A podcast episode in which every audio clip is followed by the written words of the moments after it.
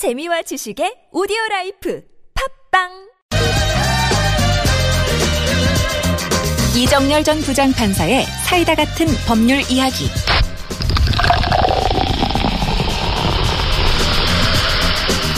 네, 이정렬 전 부장판사 모셨습니다. 어서 오십시오. 네, 안녕하십니까. 네, 자, 오늘 주제는 어떤 건가요? 예, 박근혜 전 대통령에 대한 공판 준비 기일이 이제 내일 내일이죠? 오전 10시로 음. 다가왔습니다. 서울중앙지방법원 형사 22부 김세훈 부장판사 심리로 417호 대법정에서 열릴 예정이라고 하는데요. 예. 처음 이제 열리는 재판이라 음. 관심도 집중이 돼 있고 해서 뭐 쟁점들이 여러 가지 있습니다만 몇 가지 이제 중요한 쟁점을 음. 중심으로 간략하게 말씀을 드리려고 준비해 왔습니다. 그곳에서는 잘 지내고 있는지도 궁금한데, 뭐 건강이 악화됐다, 무슨 소리냐, 아니다. 예, 뭐. 뭐 계속 눈물을 흘린다는 소문도 있고 뭐 많이라고는 합니다만은 네. 네. 그렇습니다. 자, 뭐, 그건 그렇고. 네. 공판 준비 기일. 이게 네. 뭐예요? 네, 말이 좀 어려운데요. 네. 일단 그 잘라서 좀 말씀드리자면 음. 공판이라는 게 이제 형사소송에서 이루어지는 재판을 공판이라고 법적으로 얘기를 합니다. 아, 그럼 민사소송은 공판이라고 안 나와요? 예, 변론이라고 합니다. 법률 용어도 참 경제 용어만큼이나 어려워요. 예. 아, 예, 그래서 민사 재판은 변론, 네, 형사 재판은 공판. 네 그렇습니다. 아, 또 하나 예. 배웁니다. 네네. 예.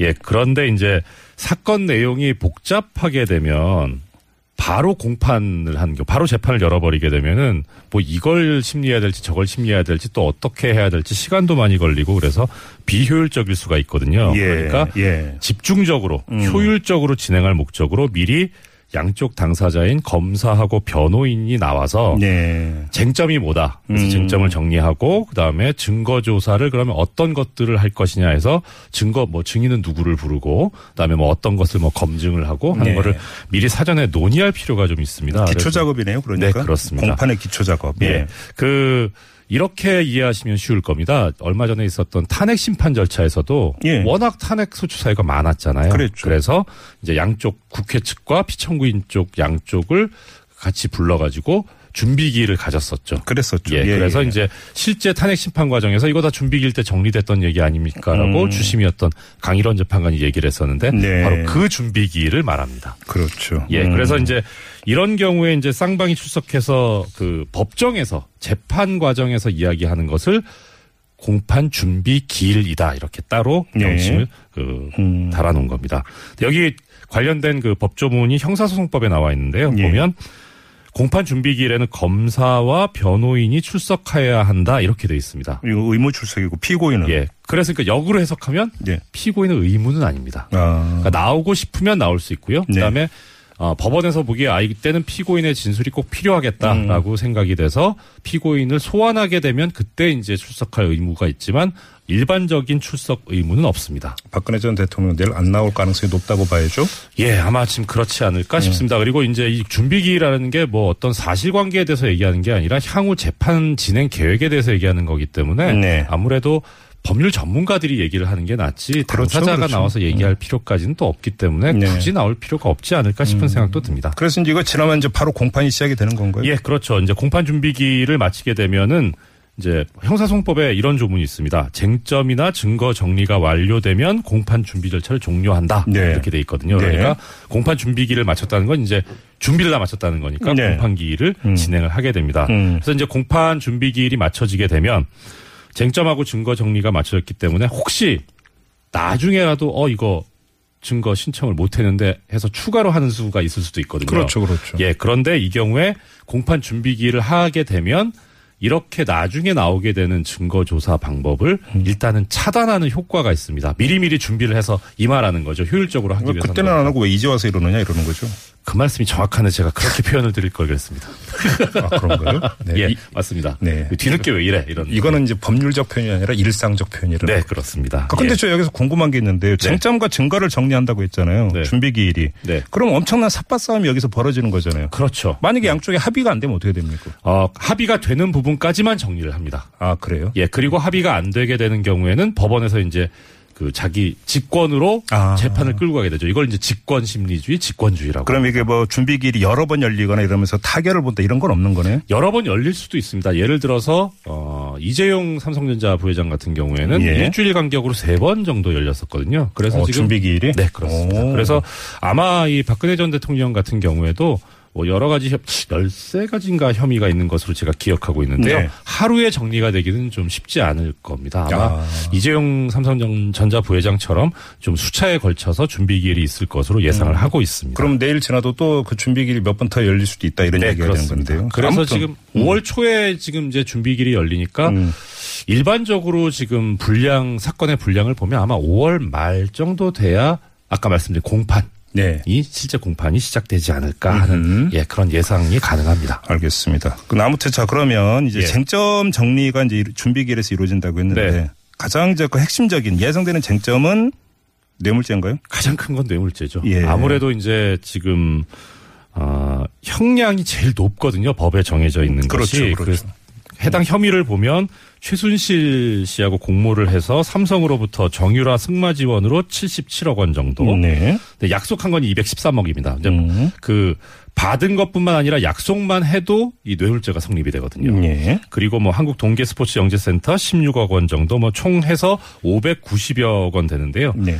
뇌물 관련 액수가 1억 원이 넘어가면 전에도 말씀드렸지만 특정 범죄 가중 처벌 등에 관한 법률에 따라서 무기징역 까지 선고가 가능합니다. 그렇다면서요. 그러니까 제일 형이 셉니다. 그만큼 이제 그 그러니까 치열하게 유무죄를 놓고 다툴 것이 거의 뭐 100% 확실한데. 네. 자 그럼 이 예. 다툼의 핵심 쟁점은 뭐가 될 예? 일단 뇌물에 있어서는 성립 요건이 이 수수된 뇌물이 그 공무원의 직무하고 관련이 되어 있어야 한다는 직무 관련성이 있어야 되고요. 그렇죠. 많이 들어보셨겠지만 그 직무와 관련된 행위에 대가로 받아야 되는 대가성이 있어야 됩니다. 네. 그래서 아마 지금 박근혜 전 대통령 쪽에서는 이 두 가지를 전부 다 문제를 삼고 나오지 음, 않겠느냐, 음, 음. 예라는 그런 예상이 예상이 되고 있고요. 네. 더더군다나 더 나가서 이제 그런 얘기도 나오고 있습니다. 탄핵 때 나왔던 얘기인데 통치 행위다.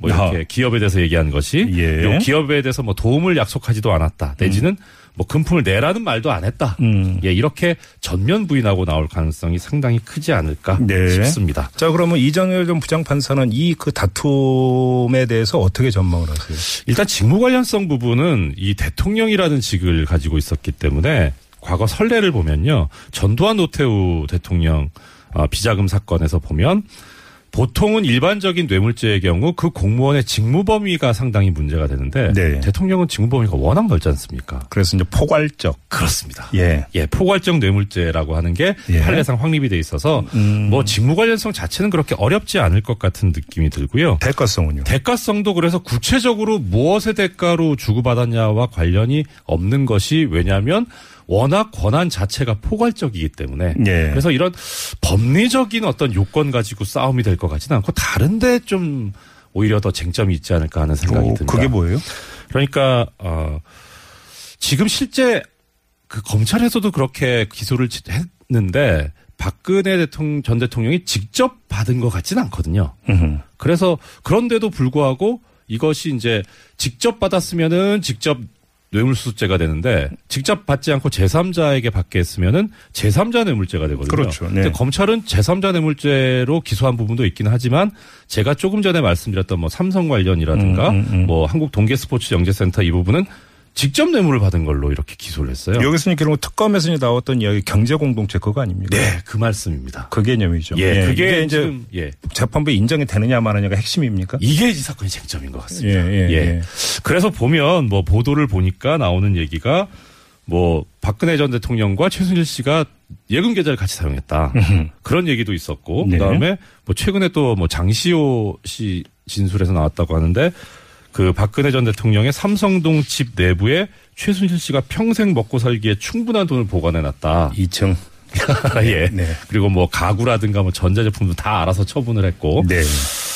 그런데 이게 우리 이제 일반 상식으로 보면 아, 이 정도면 뭐 공, 정제 공동체 아니냐 싶긴 한데 법적으로 보기에는 이런 진술만 가지고는 사실 좀 아, 취약한 고리가 있습니다. 아, 그런가요? 예. 그래서 그야말로 이제 계좌도 다 뒤져봐야 되고 또 그런데 그런 압수수색 절차를 안 거쳤기 때문에 뭔가 검찰이 숨겨진 칼을 가지고 있는 게 아닌가. 아, 아직 공개 안 된. 네, 아직 공개 안 돼. 오. 그래서 그게 없다면은 어떻게 보면 법적으로 볼 때는 좀 아. 어, 뇌물죄 유죄 인정이라든가 공소유지가 그렇게 쉽지는 않을 거다라는 예상이 좀 가능합니다. 그럼 핵심 포인트는 그 경제 공동체가 인정되느냐 마느냐가 아니라 네. 검찰에 숨겨진 히든 카드가 있느냐 없느냐. 그렇습니다. 그게 뭘까 저도 되게 궁금합니다. 알면 히, 히든이 아니죠.